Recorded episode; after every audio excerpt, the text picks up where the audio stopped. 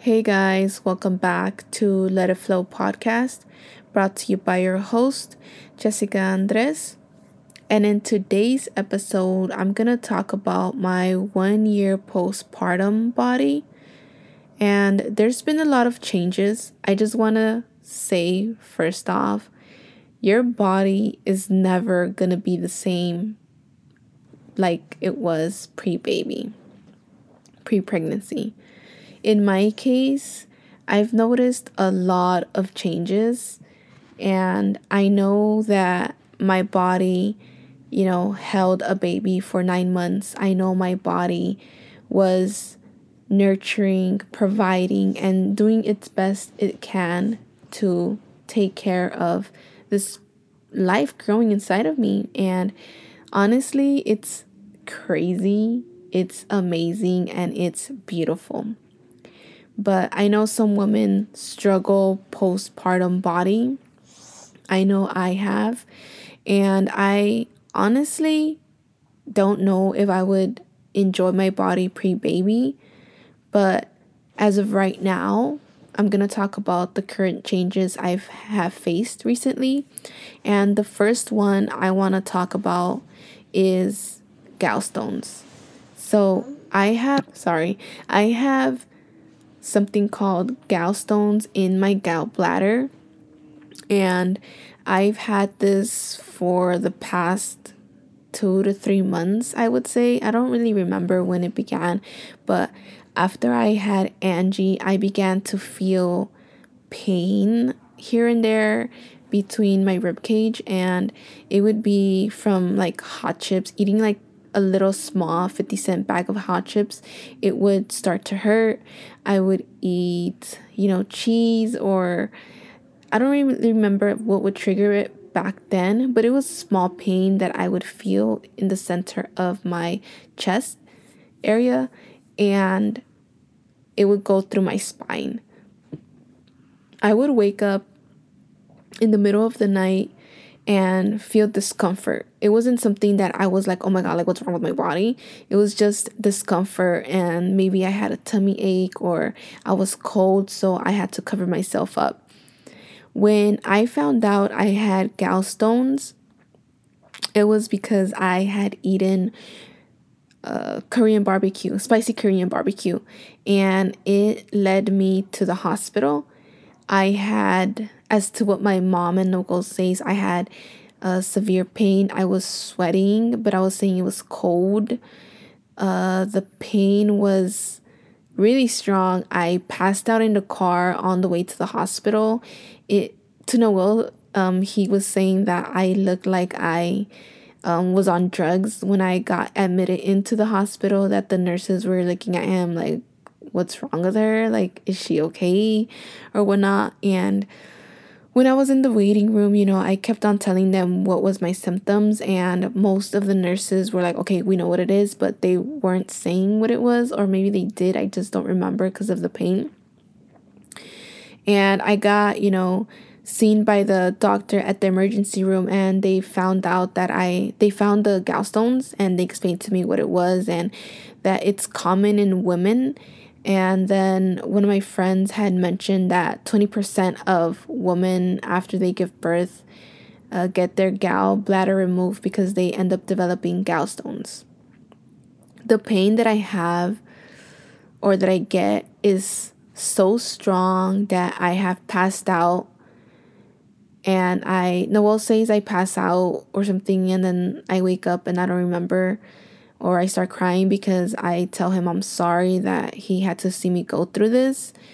And I, you know, basically tell everyone I'd rather give birth than have this pain. And it's true. I'd rather give birth than have the pain that I have of the gallstones. I can't eat fattening food or fat food or fats in the food, which means I can't drink milk, I can't eat cheese, I can't eat bread, white bread. I can eat pasta, I think. I can't eat certain things that I need to figure out what triggers it. My body, you know, doesn't accept milk, cheese, and spices, spicy food. So that's, you know, some of the things that I know that triggers it. So I stay away from that, but I've been scared to eat. I'm scared to have that pain because it's the most excruciating pain that I've ever gone through, which led me to lose a lot of weight, which is my theory that I've lost a lot of weight because I'm scared to eat because of the gallstones and the pain. So now my weight has drastically gone so down. I've never been this weight since I was like probably in elementary or middle school. So this is something that I have been dealing with with my weight and my body and being so skinny. For my height, the doctor says it's normal. It's normal for me to be this weight because of my height and to not worry, you know, if I'm not eating healthy or not eating right, you know, then I, you know, need to start worrying. But if I eat my three meals, snack in between, and I'm actually eating healthy, she says there's nothing to worry about. So, you know, that's what I've been doing, eating really healthy. I've been snacking and, you know, just doing what I have to do in order to maintain myself the weight I am so I can't keep on going lower. The second thing that I have noticed in my body is my skin because I think it's the birth control or something, but it's been drastically bad. I have I have cysts, I have ingrown pimples or something and it's just really hard. My skin hasn't been this bad since like 3 to 4 years ago. I have suffered from acne, but it's been getting worse as of lately. My boobs are not the same. To begin with, I am really small chested. And since I had given Angie breast milk, it was um the, the my boobs grew a bit. You know, they were fuller with milk, they were doing good, you know. Um I was happy with them. But when I started weaning, you know, my boobs started to feel empty. And then when I completely weaned off, bro, my boobs were sagging. I've never seen or ever thought of my boobs looking this small, bro. Like it's saggy, it's weird and it's it's just uh like what happened to me? Like what? I barely had um, boobs, you know? And it's just like, damn, like this sucks. Like, you know, I've always wished to be like at least a C cup, but now it's just like, bro, like there's nothing. And I've told Noel, like, did you see my boobs change? Like, do you see a difference? And then, like, I guess he does, he says no because he doesn't want me to feel like shit or get sad about it. But yeah, that's another change that if you're breastfeeding, like, girl, good luck. Your boobs ain't gonna be the same at all. I should have like listened to all the moms and all those things, but you know, give your baby breast milk. It's the best you can do for them. The next thing that I have noticed that I've gone through postpartum body wise was my linea negra or my linea negra, whatever you call it. That thing is still let me check. It's kind of still fading. Like I see a little bit. I don't know if it ever truly fades, but I've seen it um fade when I was I think 11 months postpartum. I barely seen it fading away. Excuse me. And regarding to like the stomach wise i didn't get no stretch marks i didn't get um like wrinkly extra excessive skin i'm pretty fine towards my belly area my mom's like girl it does not even look like you had a baby like dang i wish i looked that good after you know giving birth or whatever but honestly like i've told her before like i wish i had you know, a couple of stretch marks, you know, to, to remind me to see how my body, you know, grew and developed Angie in there and whatnot.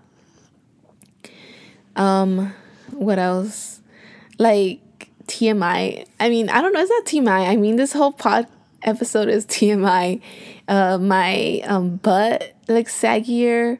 I think it looks saggier. I mean, I feel it like saggy. I don't know if that's normal, but yeah. I mean, I'm, I am skinny, so I did lose a lot of weight. Um, I had an ingrown toenail after I gave birth.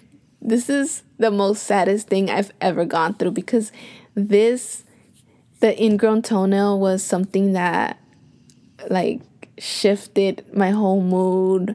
You know, having an ingrown toenail is like sad, really sad. And it affected me a lot because first my feet grew half like half a shoe size i was a size six but now i'm a six and a half and all my shoes gone they don't fit my shibuya air forces my cdgs my platforms my you know all my good shoes that i love like they don't fit, bro. My dogs, my dogs don't fit at all. And it's something that made me sad. Then having the ingrown toenail was the worst because I had an ingrown toenail that was infected and like really bad for almost four to five months until I was able to get seen by, uh, I don't know what's it called, but the toe doctor. And I got it, you know, I didn't get my whole toenail removed. I got it cut and it grew out, but then it got infect it got uh ingrown again. So I had to go back and they took it out. The to- they didn't take it out, they uh, cut it. So now I'm hoping and praying that it heals properly cuz girl, this is like so sad. Like it's just it's you know, my toes, my toenails.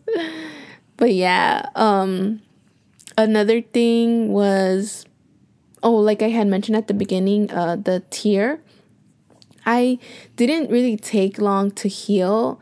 In my perspective, I think I healed pretty good. I think I I stopped using all those uh, postpartum care after a week and a half or two, and I just stuck to um, you know the tucks. That's that's what helped me a lot. But the spray and whatnot, I kind of stopped using it, and the the spray, the the itching spray, I think it, it was the blue bottle, and then the other spray, the water spray. I stopped using that because I was, you know, doing what I have to do, and you know everything was healing properly. It did take me a while to um, be able to walk since I had a second degree t- second degree tear, I remember I think it was like the first month I went to go walk around the block in the neighborhood and bro, I couldn't even walk. Like I was like limp not limping uh waddling. I was waddling side to side cuz it started to hurt. And Noel felt bad. He's like, "I'm sorry. Like I really thought the walk was going to help you, but now you're just like in pain and whatnot." But yeah, I had a a string a stitch a stitch that wasn't uh he didn't solve properly and it eventually you know i had to go to the doctor to my OBGYN and you know she had to cut it or whatnot and the rest dissolved on its own.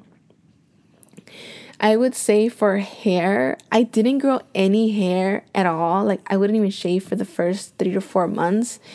I don't know what happened, but or maybe the birth control made my hair grow back. I'm not 100% sure. But my hair, you know, it's it's there. I I'm I used to shave my armpits, but my armpits. I used to shave my arms and I let them grow cuz I couldn't keep up like maintaining it. Um so now it's all long and I look super hairy and it's ugly.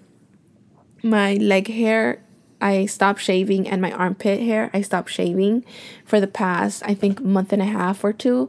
So now I'm like hairy AF everywhere. And what else? I mean, I think that's it for my postpartum body. I didn't really have anything else, you know, um, relating to postpartum body, I would say. But yeah, that's my one year postpartum body. I do hope, you know, to uh oh, the birth control. I forgot to mention. So I did get the birth control um arm implant and that's been really messing me up. It's been really bad because I've been spotting a lot and it's something that I'm so uncomfortable with. I've been meaning to switch it out to like the pill or something Cause girl, I do not want to get pregnant and I don't have a baby at the moment. So I'd rather stick with spotting. I've been hearing some moms like on a birth control uh, uh group. They say that it takes up to like a year for it to regulate and if you're able to push through then you know sometimes you won't get a period.